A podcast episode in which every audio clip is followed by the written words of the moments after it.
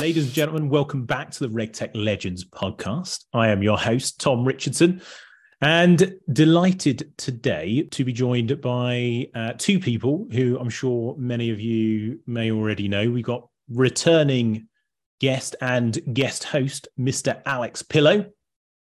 Hey, Tom. Good to be back. Fantastic. And first time guest, but I, am sure he's known to many of you because of his uh, um, engaging and informative LinkedIn content. Mr. Luke Fairweather. How you doing, Luke? I'm very well, thank you, mate. Is that just a nice way of saying he never shuts up? I, I, was I thought Tom was going to say LinkedIn habit because it's got to that level.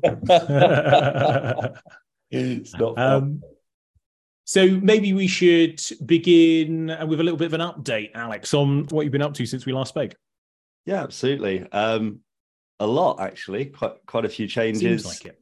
Yeah, I think when we originally did the first lot of RegTech Legends episodes and got involved in a few, um, I was working in sort of the partnership space, and then through various sort of uh, movements and opportunities coming up, I've taken this role within the Moody's KYC business unit, uh, which we call market strategy, and I've been building out a team that looks at commercial strategy, pricing strategy, inorganic growth. So that's partnerships, M&A, and some other pieces as well. Um, and yeah, I've been having a lot of fun doing it. Uh, still get beaten by Luke semi regularly on the golf course when, hey. when, I'm not doing KYC, but um, yeah, that's that's me.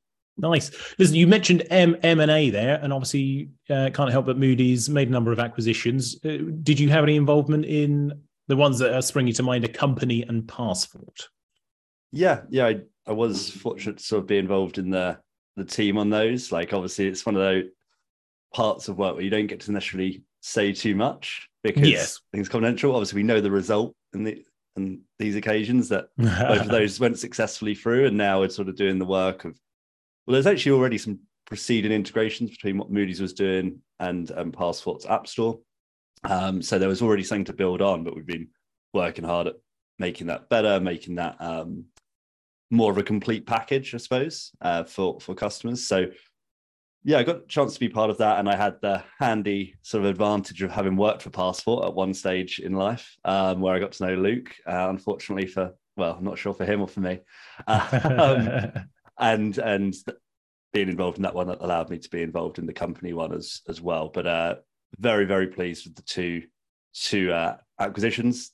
Definitely some really really good people at both of them. Um, and some pretty cool tech as well which is uh yeah obviously the the t in rtl there you go. Very good. So not un- unrelated as alex pointed out to PassFort. Uh, luke for those that haven't had the pleasure of meeting you maybe you could introduce yourself yeah, absolutely. Um, so Luke Fairweather, I am a sales manager uh, with a an Icelandic uh, regtech outfit called Lucinity, um, making making some exciting waves um, in the space. I've been with the business, as you very well know, Tom, um, not too far off off off a year, um, and I join. Uh, by way of PassFort so was um i think the the sort of first seasoned uh, sales development professional um, in the PassFort business in 2019 and, and really helped um, Donald and Co. stand up um, a biz dev function. Um, and yeah, we saw pretty significant success over the, over the few years um, that we were there, culminating um, in that the validation of of an acquisition by by a business like Moody's. so yeah, kind of fell in as most do uh, into to sales what feels like a lifetime ago now but then sort of by even greater chance fell into the the world of KYC um, and AML um, and I think uh, grew to genuinely care um, in a way that I always think sounds quite convoluted. Um, but sort of yeah by process of of of symbiosis um, came to genuinely love the the space that we work in. Um, so yeah, very excited to be finally um, on on the RTL podcast. The, the, good the good thing, Tom, is we've as Luke's just proven, we now have someone that knows the big words. So... Hey. Not to denigrate any of our prior hosts or uh, guests, oh, well, obviously. you and I, I was talking about. But, uh, well, well as as as is my constant refrain, I spent forty grand on a literature degree. I've got to get something out of it. Um, so we were we were shooting the breeze, but we were brainstorming in advance of uh, getting together, and we thought might not might be nice to just catch up on some of the recent goings on in the market in the wider world um, since we all got together. And I'm kind of looking at the list of things here, and, and they perhaps unsurprisingly all overlap in one way, shape, or form. So I don't know in what order we want to take them, but we, are talking about tech valuations, uh, Silicon Valley Bank fallout Russia sanctions uh, and the Russia Ukraine conflict, uh, a little bit about crypto. And specific to, to you guys, I thought it might be interesting just to compare and contrast the experience of working uh, in the startup world versus the larger corporate. Where should we begin? Well, I think would be given the last what, 15 months of Alex's life, why don't we start with sanctions? yeah, it's certainly been a big part the last year and a bit. Um, I think that is, and I said this to somebody else recently. It's uh, that's the most fired up I've been for work. I think in any role I've had, you know, before this in being in this industry or, or since. But as Luke said, most people fall into it. So did I. And then as you learn more, you start to care more. As you start to see the impact it makes, when it goes well, you start to care more, you believe more in it. And then you have what happens there. And I, you know, I have to caveat this. I speak for myself. I don't speak for Moody's or any of its affiliates or other entities. This is purely Alex Pillow's opinion.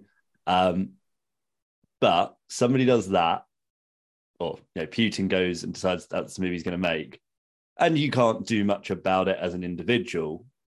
But I do think you can always contribute. And so it's the question is how. So for some people who have no connection to anything around sanctions, the most you could do is maybe, you know, donate to the to the you know valid uh, causes in Ukraine or the sort of the right sort of charities.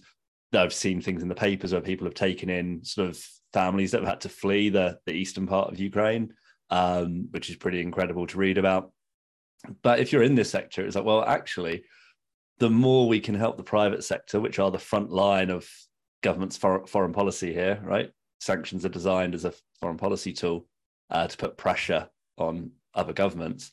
Um, if we can help them, help them do as well as they can at spotting the sanctioned individuals, their networks, their corporate structures, their everything they do that is how they move money around, then that's how you can help. And it's fairly obvious anyway. Like it's always been the case, but I think this highlighted it that some in the sector, like who aren't specialists, but they sort of have generalized compliance teams, they they'll think, well, I screen the list, I'm doing my job. And actually, we know if you look at the regulation about you know, things about ownership, things about control, things about looking at actual sanctions evasion tactics, that is nowhere near enough. It's the it's simply the first step, and then you need to do the next bit. So yeah, the whole beyond the lists, which kind of became the the catchphrase, if you like, or the the sort of slogan that we we went with, was to try to drive people to understand you must go further. Anyone that's you know, most of the sanctions are targeted at oligarchs um, on the individual side, which means they're incredibly wealthy with lots of resources. They're probably not opening accounts in their own name. It's through corporate structure. So if you don't understand that, checking the list was pointless. Um, if you are going to look at sort of the sectoral sanctions, how do you know which supply chains run through their areas, whether that's uh, Donetsk or Luhansk? You know, how do you make sure that you're not touching any one or any business that runs through there or or goods that have been moved through there? Uh, there's some really tricky stuff, sort of you know, oil, gas. Um, got the oil price cap where, yeah, sometimes it's other technology, and all you can do is sort of educate um, which we've done either with thought leadership pieces or blogs, or sometimes we've had uh, experts on the podcast I do with Moody's now. Um, so yeah, I mean, I, I still I haven't really changed my point of view on it over the 15 months. I think it's been great to see how seriously the world has taken it and the level of coordination, which isn't always there. Um, but my opinion is still the same: is that anyone in the private sector should do everything they can to support this move because it, this isn't, you know, a, a war of convenience. This is there's a right and there's a wrong here. I don't I don't think there's yeah. a debate in my in my opinion. Um, and therefore, like you know, I've, I've kind of picked my team and I'm gonna gonna try and help them win um, in the small ways that I can. Um, and I'd hope others would do the same. So yeah, that, that's kind of where I'm at with it. I don't know if you guys would agree or have other points of view. Well, one of the questions I had for you, I think you might have touched on it a little bit there, but to what extent uh, in your conversations with the private sector have you gotten the impression that they agree with that view that they should be doing everything that they can? I think broadly they agree. They probably wouldn't go to the extent maybe that I do always. I, I'm I think one of the main things I've learned about myself, and maybe we'll talk about this if we talk about corporate versus startups, is just you know fundamental driver of my personality is competitiveness. Hmm. So when I'm on a team, I'm all in, and uh, that probably is a good thing and a bad thing depending on situations. Um, and this one, it could probably be both. But what I get the sense is they're having to balance that with the resources they have, with the stress their people are under. I've heard people on stages talk about teams breaking down in tears just because of the workload and the pressure and the wow. don't want to get this wrong because they do care so much. That's why I said they broadly agree, but it's like it it it is easier to sit on the vendor side and say, look, hey, I've got all this stuff, I can help you do more and more and more. But you actually need the ability to go and do more. And if you already feel tapped out or your team feels tapped out, then you don't you can't necessarily take that next bit. You say, well, I've done as much as I can, and now I've got to go create capacity somewhere to be able to do more, or I've got to get my CEO, my CFO to invest more in this. And as you know, we were talking before we hit record around um, you've done some recordings with others who I won't name so I don't ruin the surprise, but that they'll always talk about sort of AML on sanctions. It's a weird kind of thing because even if, if you prevent it, you're actually costing your business money. Unless, and, you know, unless you get caught and fined, and then it becomes, you know, the sums add up. But if that so there is that thing if someone doesn't really care about this stuff and they're doing it because they have to it's there's this weird equation they're doing in their head of like you know cost of doing business not cost of doing business. I'm not accusing anyone in compliance of doing that but i could imagine it could happen for people who's up under huge pressure to hit quarterly numbers or annual numbers etc um, and then that has a knock-on effect to how much resource the people that we serve and work with day to day have to you know do everything they can to, to put it in my my words we we kind of live in an interesting time, right? Because historically, the, the the narrative is my goal is to deliver shareholder value, right? Yeah, and create shareholder value. And so, you know, faced with a decision like the one you're describing there, which is you know do the right thing or and potentially cost the business money or uh, or turn a blind eye and maximize shareholder value you know at any other point in history you, you could see that people would probably be favoring not spending too much time uh, on the activity that might cost the business money. Let's put it that way. Um, it's, it's, short term and long, short term and long term, though, right? Because you know, if it comes out, then your share your shareholder value is going to go down hugely on reputation and potential other aspects. But um, a hundred percent. But uh, and I, and I think this is the this is like the zeitgeist of the moment. This is um, this is something that big companies, large and small, are, are, kind of trying to wrap their head around right now because we've got the same play, thing playing out when it comes to climate change, uh, mm. and you've got activist in, uh, investors who are putting pressure on companies kind of do the right thing even at the cost of short-term profits and it just feels like we're in a in a moment in time where I think doing the right thing has never been more important, uh, and it's part of a seemingly a kind of a cultural change. So I think what I want to be clear on is I don't think there'd be any uh, of these other C-suite individuals who are saying let's actively do work with this sanctioned person. We know this person's sanctioned, this yeah. entity sanctioned. But what I can imagine the debate is is like how much should we invest to go looking for the risk flags? How far do we go beyond that list to then the ownership? How many levels up the ownership do we go? Do we look at stuff at 25% beneficial ownership or do we go yeah. to zero to 0.1%? um, like you can with some of the tools.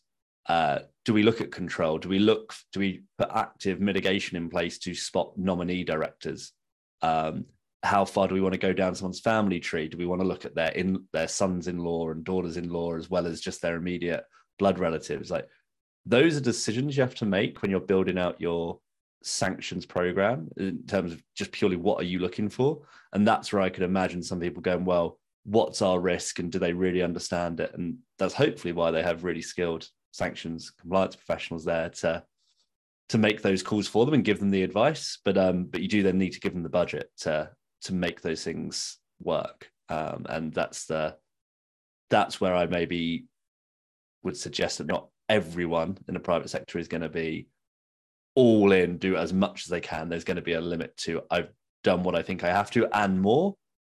Is there is there any more I could get out of myself? That that's the question I'd raise. Yeah. All very, very valid points. Um, and I think you're probably unlikely to find too many that disagree.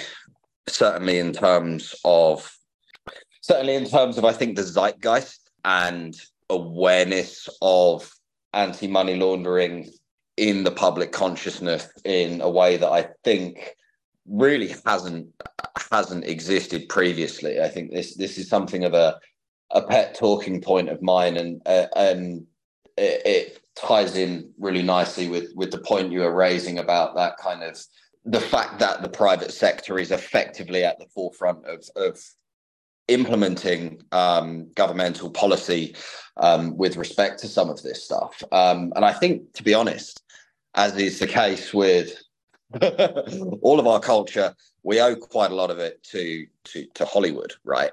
Um, if if you think about even movies like The Wolf of Wall Street, if you think about um, the laundromat in, in recent times, but even up to and including the fact that the aforementioned the the, the likes of, of Graham Barrow being on Panorama and things like this, I think that financial crime has been quite rudely brought into the public consciousness, and I think that um, the the the, the Russia Ukraine war has uh, brought that more distinctly into focus so I think that look, th- th- this is a macro problem, and and you've referred to the fact that look, a lot of the the individual sanctions are geared towards oligarchs who are well heeled, well resourced, and you know fundamentally sanctions probably don't really hurt them, um, which is you know not a wonderful thing to say, but I think we have to recognize that.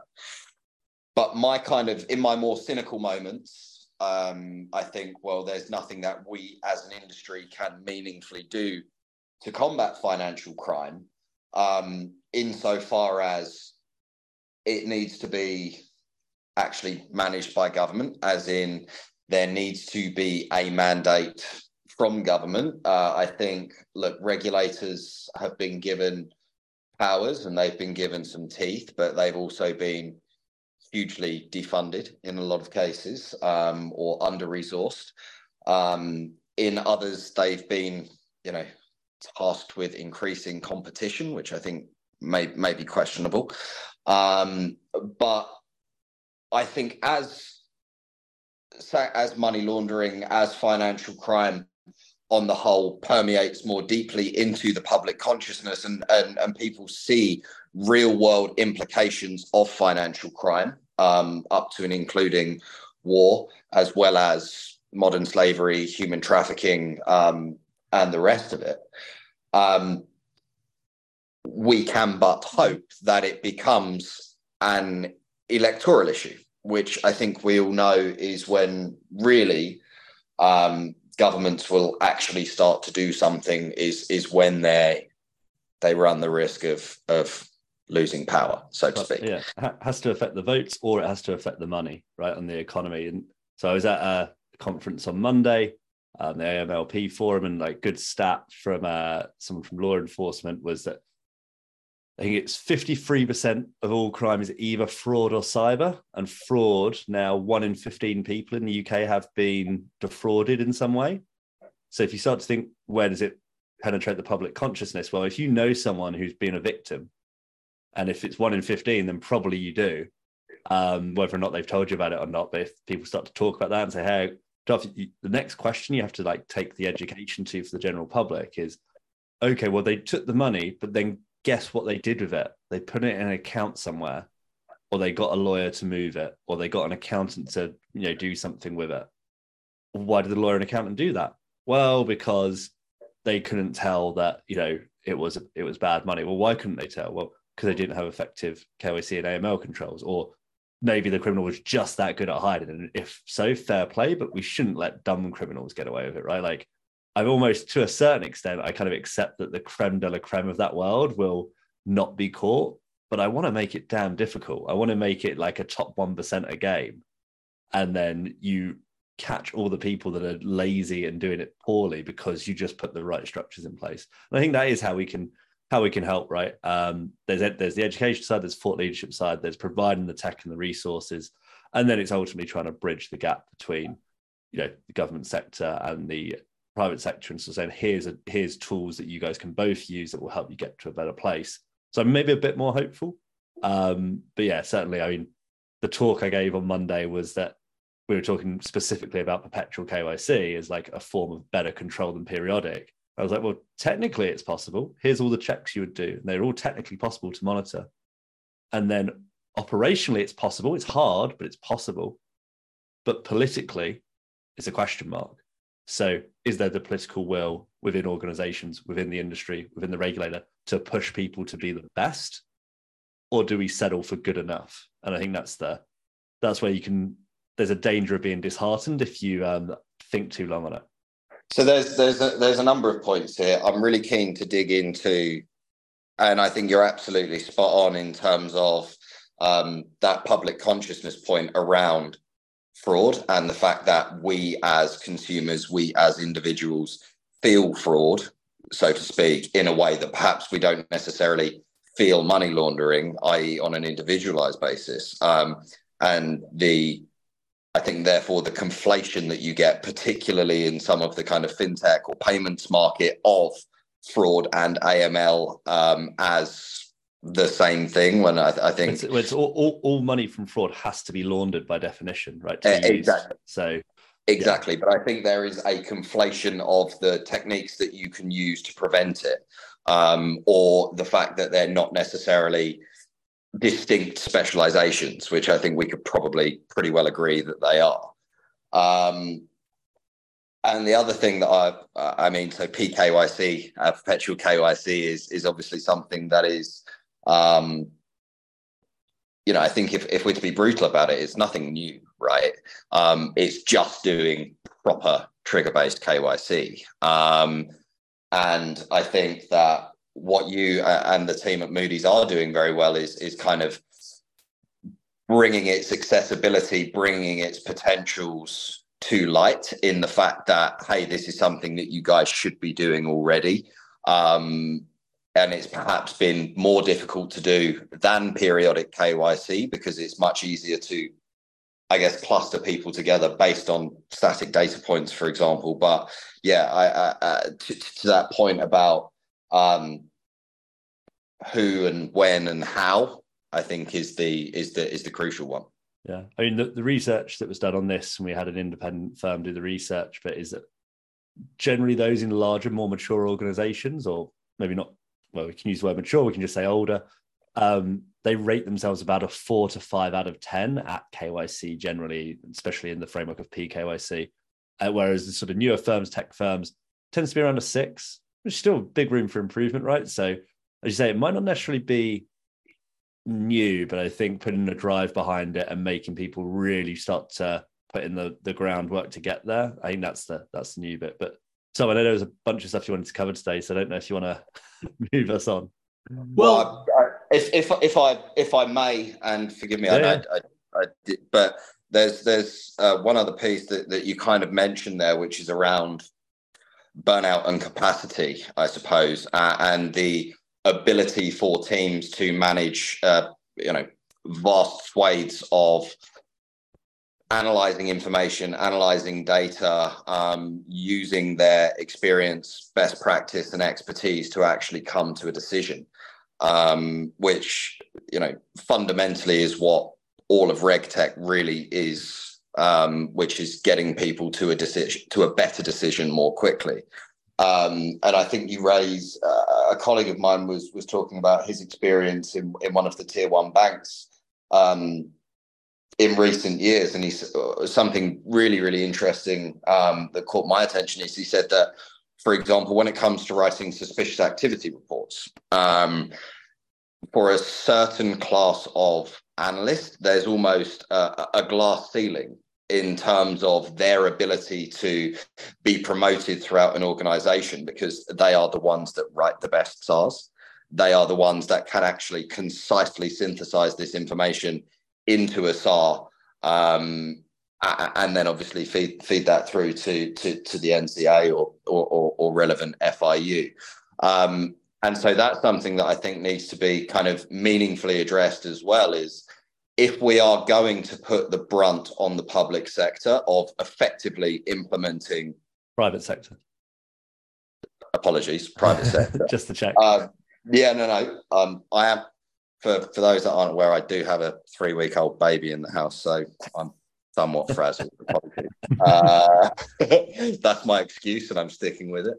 Um, yeah, if we are going to put the the private sector at the forefront of implementing, um, yeah, public policy to a lesser or greater extent, And I think, you know, all of the kind of HR or human capital um, factors need to be taken into account because at the end of the day, we are human and we do make mistakes. Yeah. Yeah. Here, here. Just to pick up on one thing, you talked about politics. I think there's an interesting intersection between some of the sources of funding to to governments and the effect that that can have on the kinds of governments that we get and the extent to which that is really a factor that's at, at, play when people go to the ballot box. And I think there's, uh, I think that deserves its own episode at some point. So uh, keep keep your eye out for that because uh, I am uh, I am determined to to go deep on that. Okay. yeah. Um. Good. So Silicon Valley Bank. There are downstream effects to what happened with Silicon Valley Bank, even if the acute phase of its distress has been and passed. And I mean, I I remember um, I don't have the dates off the top of my head now, but there was there was the point the point where the UK government was working hard over the weekend, wasn't there, to try and uh, ultimately find HSBC, who ended up acquiring yeah. Silicon Valley Bank in the UK.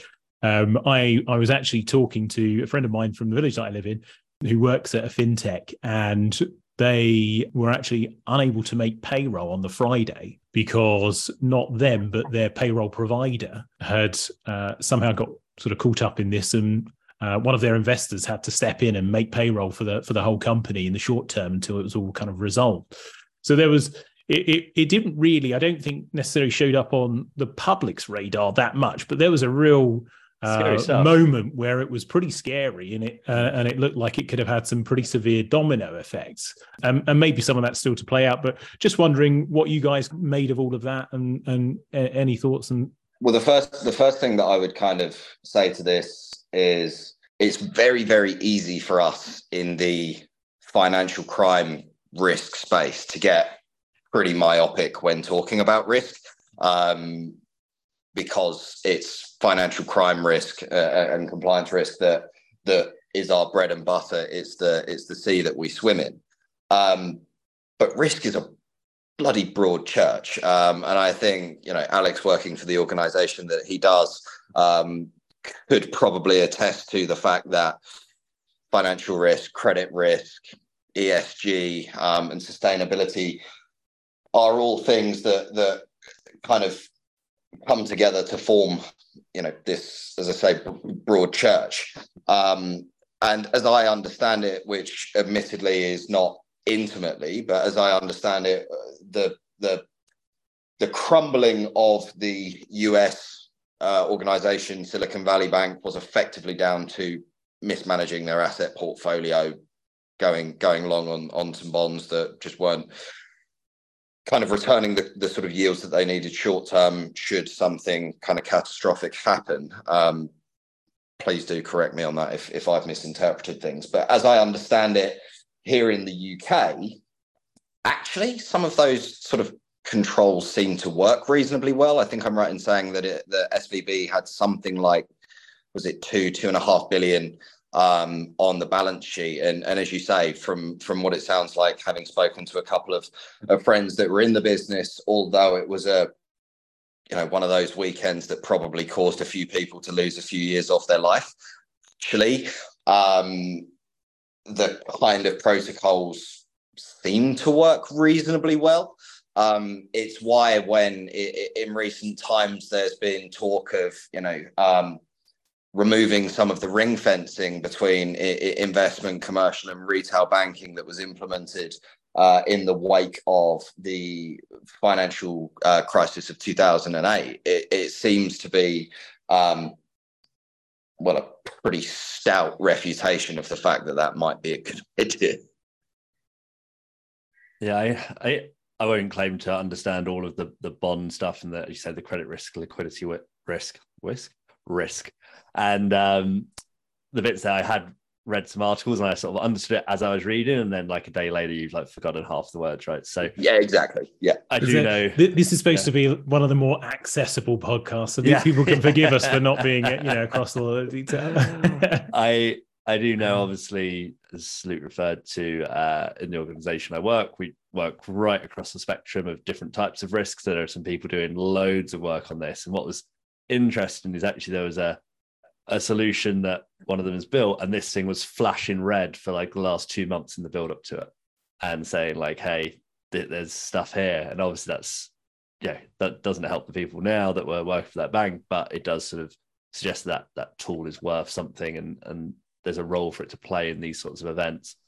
Um, I think the wider tech industry seems, yeah, from what I've seen in the UK, I think it was actually dealt with really well. Like, uh, you know, won't comment on sort of uh, color of governments, but just came in. They did saying they found a buyer, so, you know, someone very secure, gone through. The clients can be served.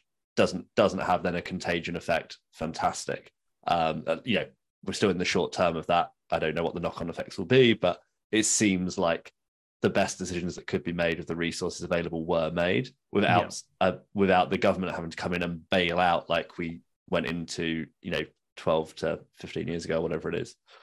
What I think is interesting is you then almost immediately have Credit Suisse, which is actually a probably a bigger deal, but maybe because we're in in and around the tech sector, we think SVB is as important. But Credit Suisse is just like this behemoth, right? And again, what I think is interesting there, I won't claim to understand all of it. Obviously, there's been different fin crime scandals, and there was the Swiss secrets that went out like a week before Putin invaded Ukraine, and it kind of got swallowed up by that story naturally. Um, so I know there's been scandal in that bank, and then I started to read how poor the the financials were over the course of the year here and there. But I didn't know it was actually going to definitely go down like like it has, and then effectively be brokered into UBS by the Swiss government. The interesting thing I think is just that rather than a full scale bailout, the world is looking for other ways of doing this. So yes, thought about too big to fail, and that phrase has been thrown around for 15 years now. But um, in this case, it's almost like too big to fail completely, but we'll do something. Yeah. Which isn't quite as catchy, but it's interesting to observe.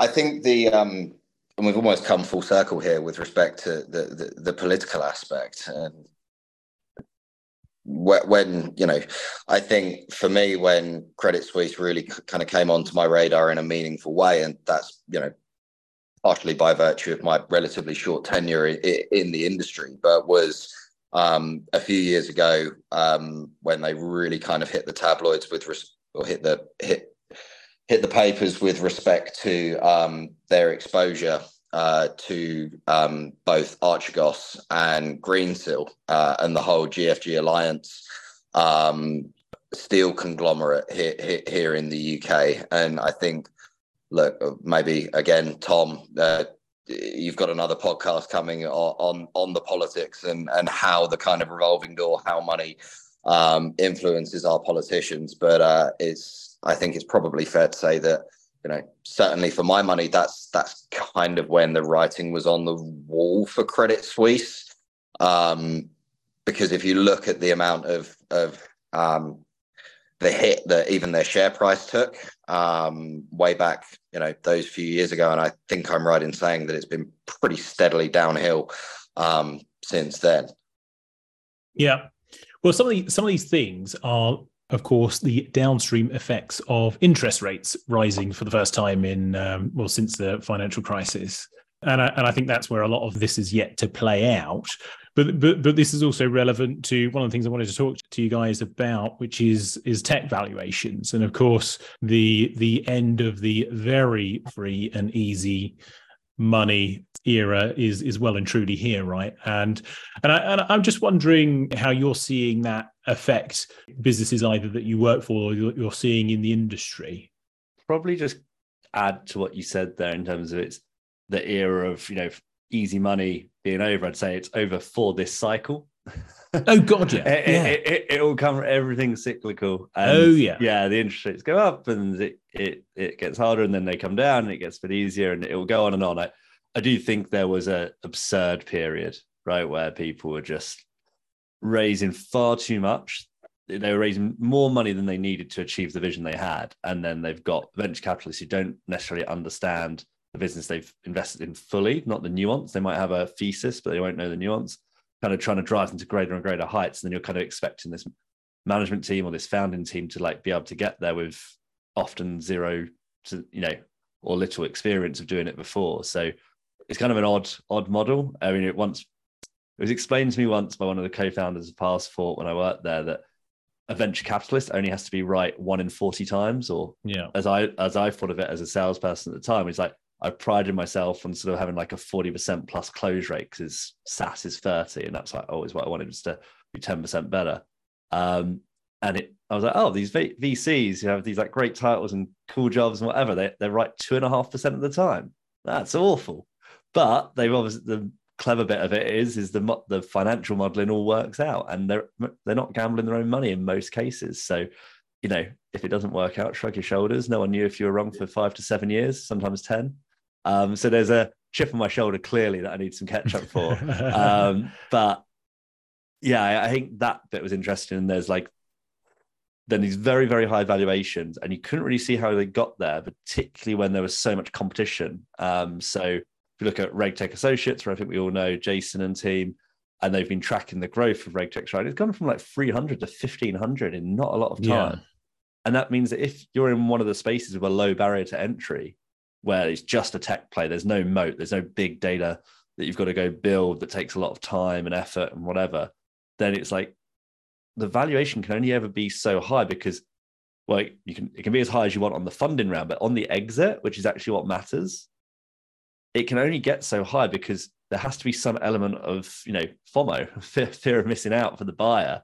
And if there's if you're one of 10 or one of 20 providers that do a similar thing, I mean, you've had uh, Dean Curtis right on the the first series of RegTech Legends, Tom, you know, vast experienced guy, very successful in the roles he's had. And he was saying, like, you don't always need the best product, you need the best go to market. Yep. And if all the solutions are similar, then the outcome's probably not going to differ that much if you're going to put it into an existing go to market engine. And I think that's where the valuations um, maybe are starting to normalize, but then obviously you have to have people's expectations uh, correct to the yes the, the reality. I, I mean, I, I have seen people raise though that have genuinely that you know they're one of one or one of two, and they're still raising money or have the option to say no. And um, you know, I think that's the fundamentals will always win out, right? Like if you've got something genuinely unique and you're one of the only couple of people that can do what you do, then you will find value because you've done something really hard. If you jumped on the bandwagon, raised a bunch of money, and did the same thing as everyone else, maybe it's going to be a bit tougher. Sorry, Luke, I think I cut you off.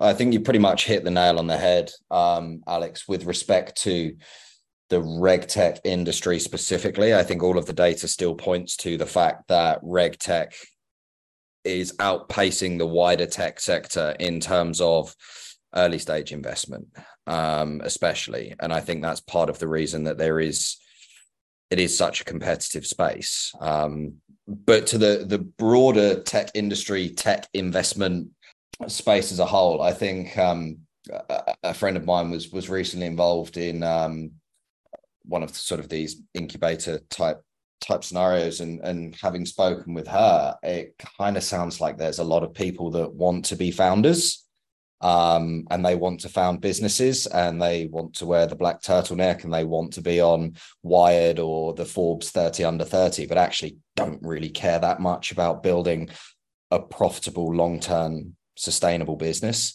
Um, and i think you only need to look at you know count them elizabeth holmes sbf um, I've seen this article, right, where it's like they call it the 30 under 30, but what about the, you know, 30 under 30 that are in jail? And it's actually like yeah. a ridiculously large number.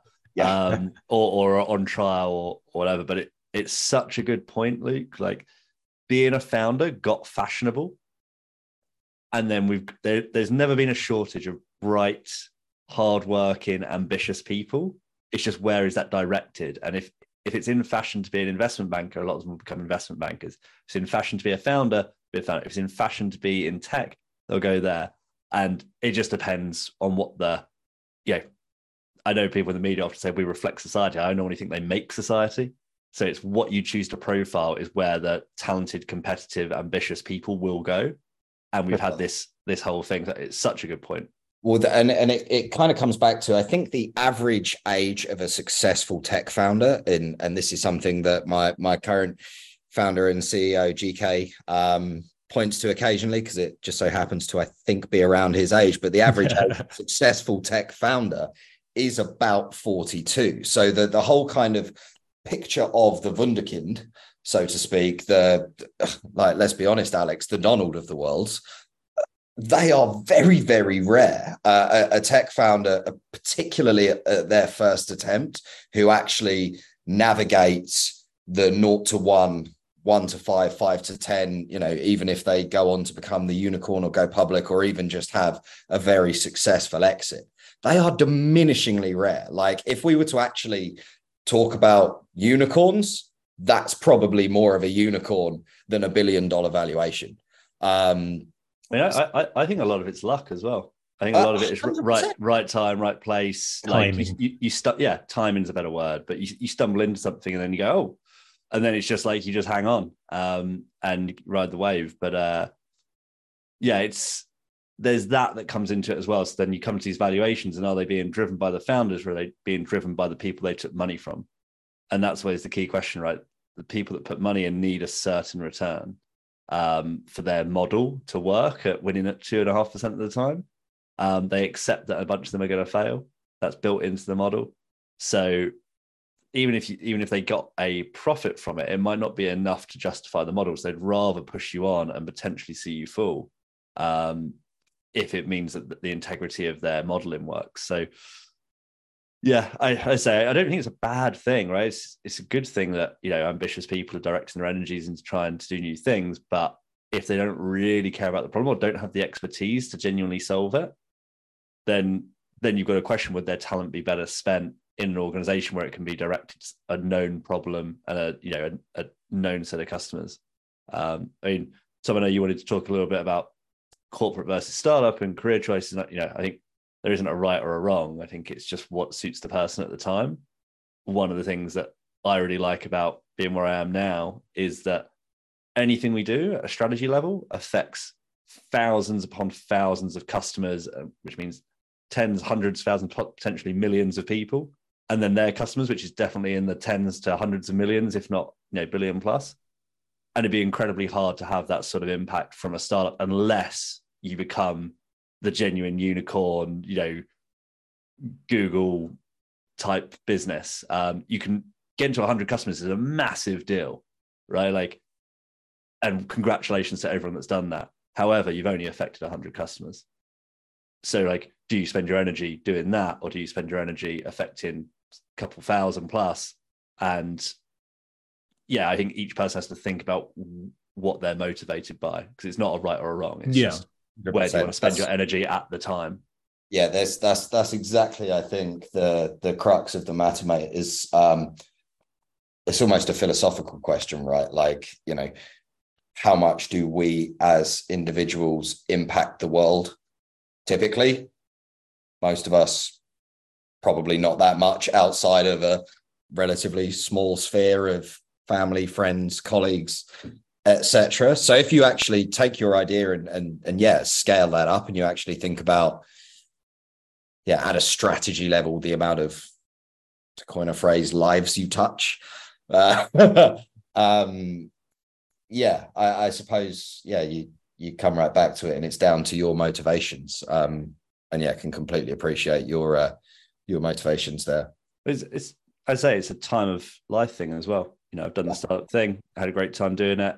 Wouldn't say no to doing it again, but um, at at the time, it was all about like I want to be closer to decisions and and you know making changes and whatever. And to be fair, I sort of get that within the the unit structure where I am now, but the overarching thing I sort of compare when people hit my LinkedIn inbox about whatever startup, it's like, yeah, okay, I could do that and I'd probably have a good time, but I'm definitely I feel like I'm contributing more here right now and talked about competitiveness earlier. That's sort of what you have to target that competitiveness at, I think, for it to be healthy, is how much contribution you make into a team.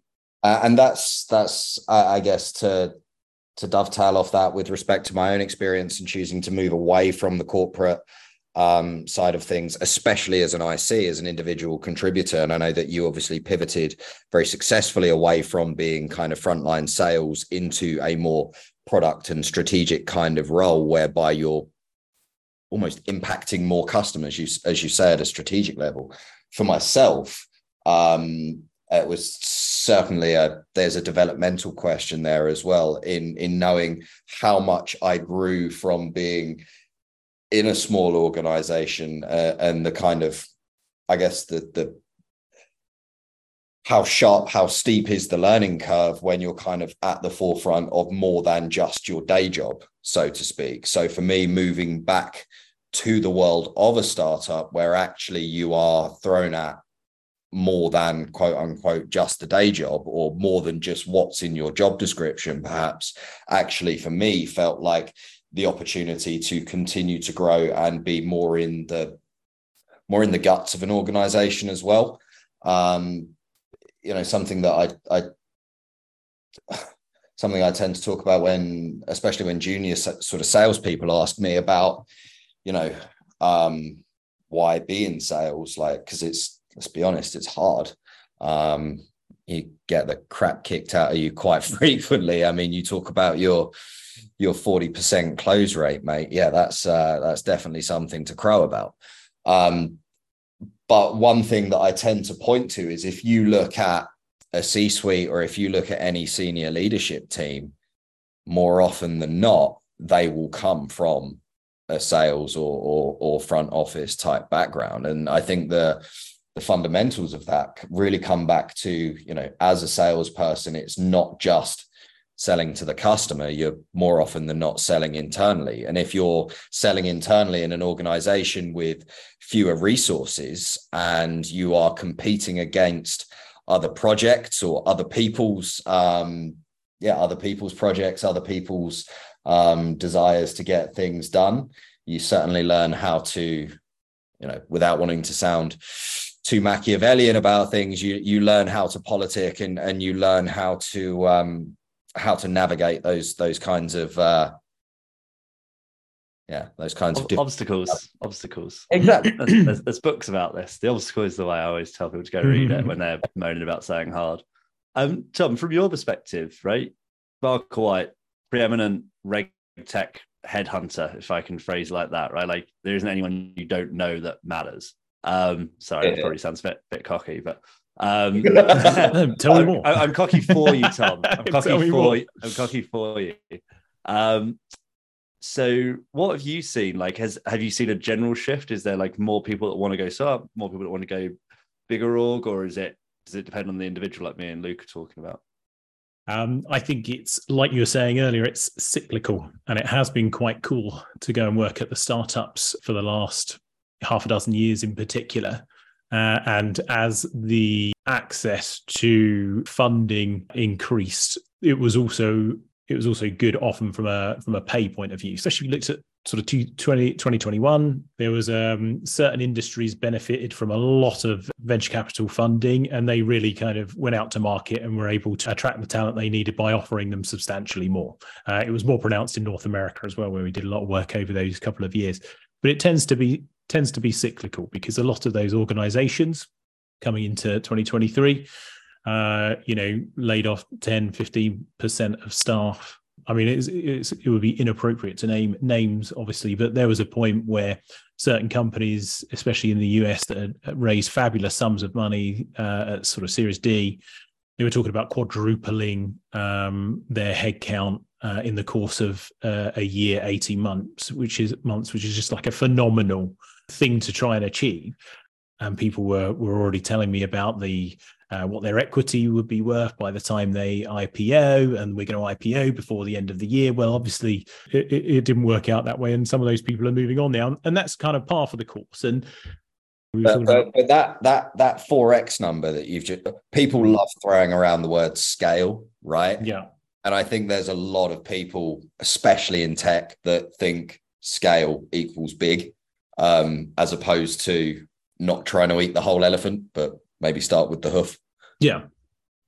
Well, it's like it's like the ratios you were talking about that your your your VC friend Alex had had had mentioned. I would be fascinated to know whether that still stands in the current uh, mm. funding environment. So, do, do, does their success rate need to be greater than was it two percent that you said? Two and a half percent. Two and a half percent was explained to me. What, yeah. what sort of what sort of size investments though because presumably if you're looking at seed stage 100 to million dollar investments yeah so, i mean win rate must presumably need to be higher just based on the, the way it was the way it was explained to me is that basically what you're looking for is the one in 40 that can go you know a 50 or 100x or more right in terms of what you invest what you get out. And that pays for the other 39 that fail. But within that 39 some of them won't fail. They'll have low exits or they'll struggle on and just become you know little businesses and you eventually get rid of it um, and sell your stake to somebody.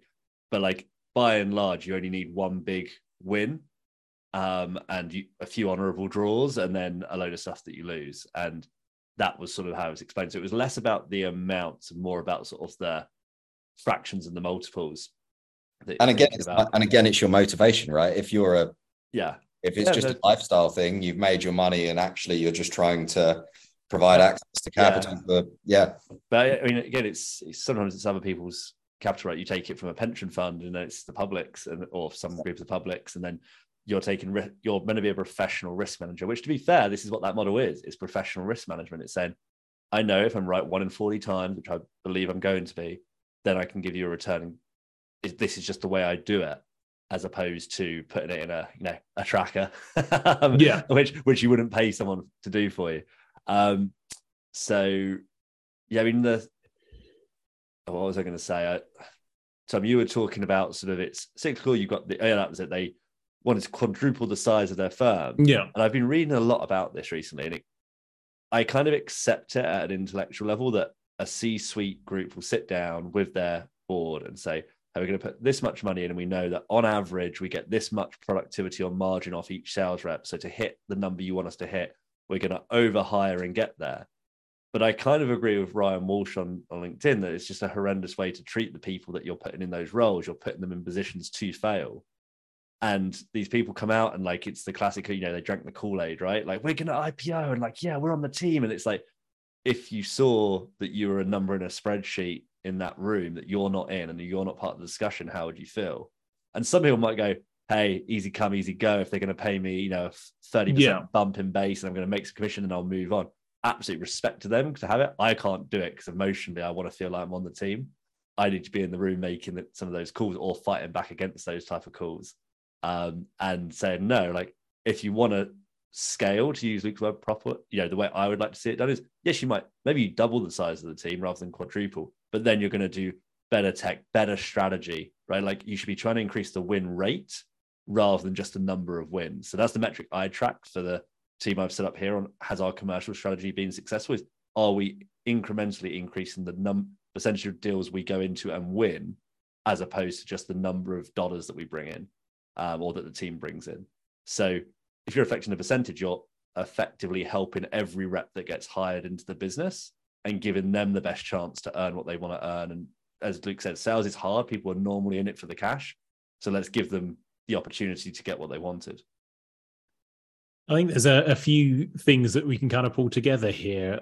You know, we talked about founders and it being cool to be a founder, uh, but the age of most successful founders being more like somewhere in their 40s.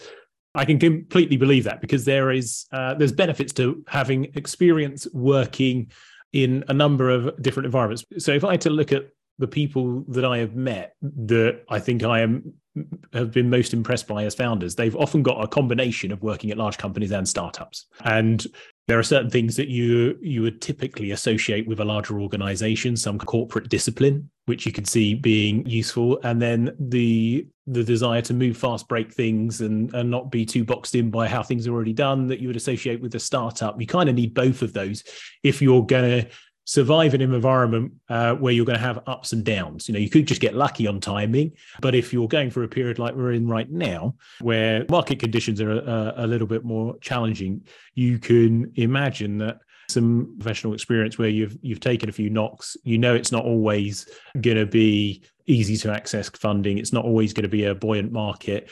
You're going to make decisions accordingly. There's, it's going to be advantageous. Well, and... if, if we're going to be brutal you want as much to know what you don't want as what you do want right? You learn you learn most from your mistakes right? The, the best lessons i've ever learned was when i completely screwed up and it was a humbling experience. And you think, right, well, I want to try and make sure that that doesn't happen again.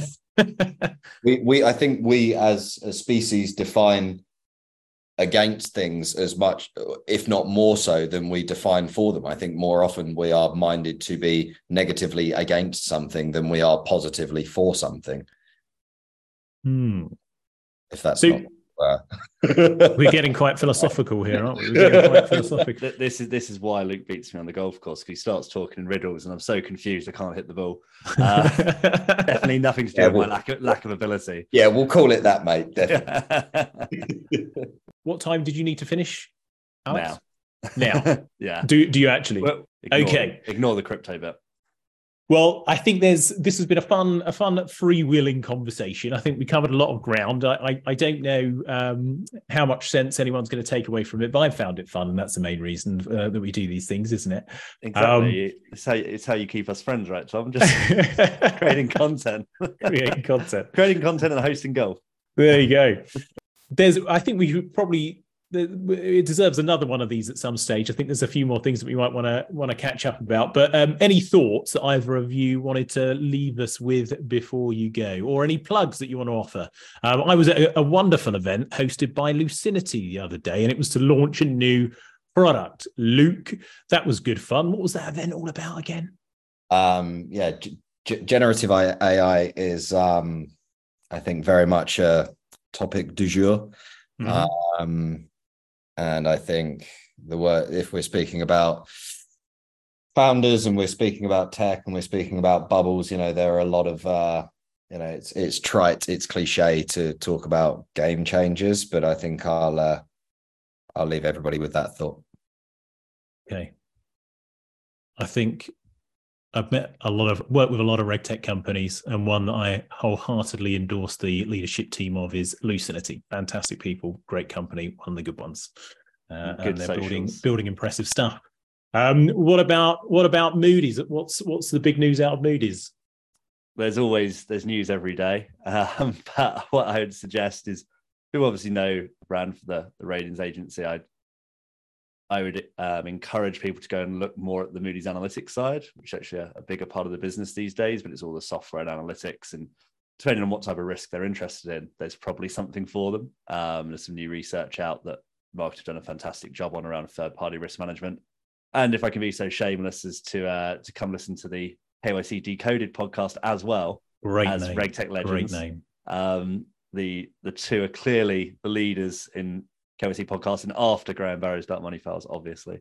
Uh, but yeah, no, if anyone wants to reach out and talk to me anything risk, I'm fairly active on LinkedIn and happy to connect.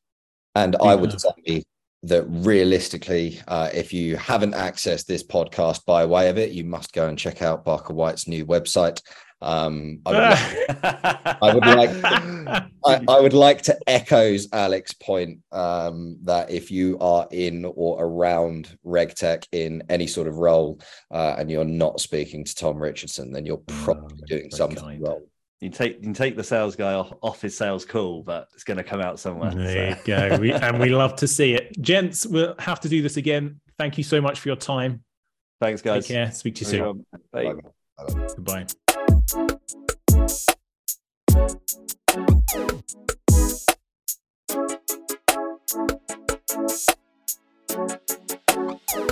back.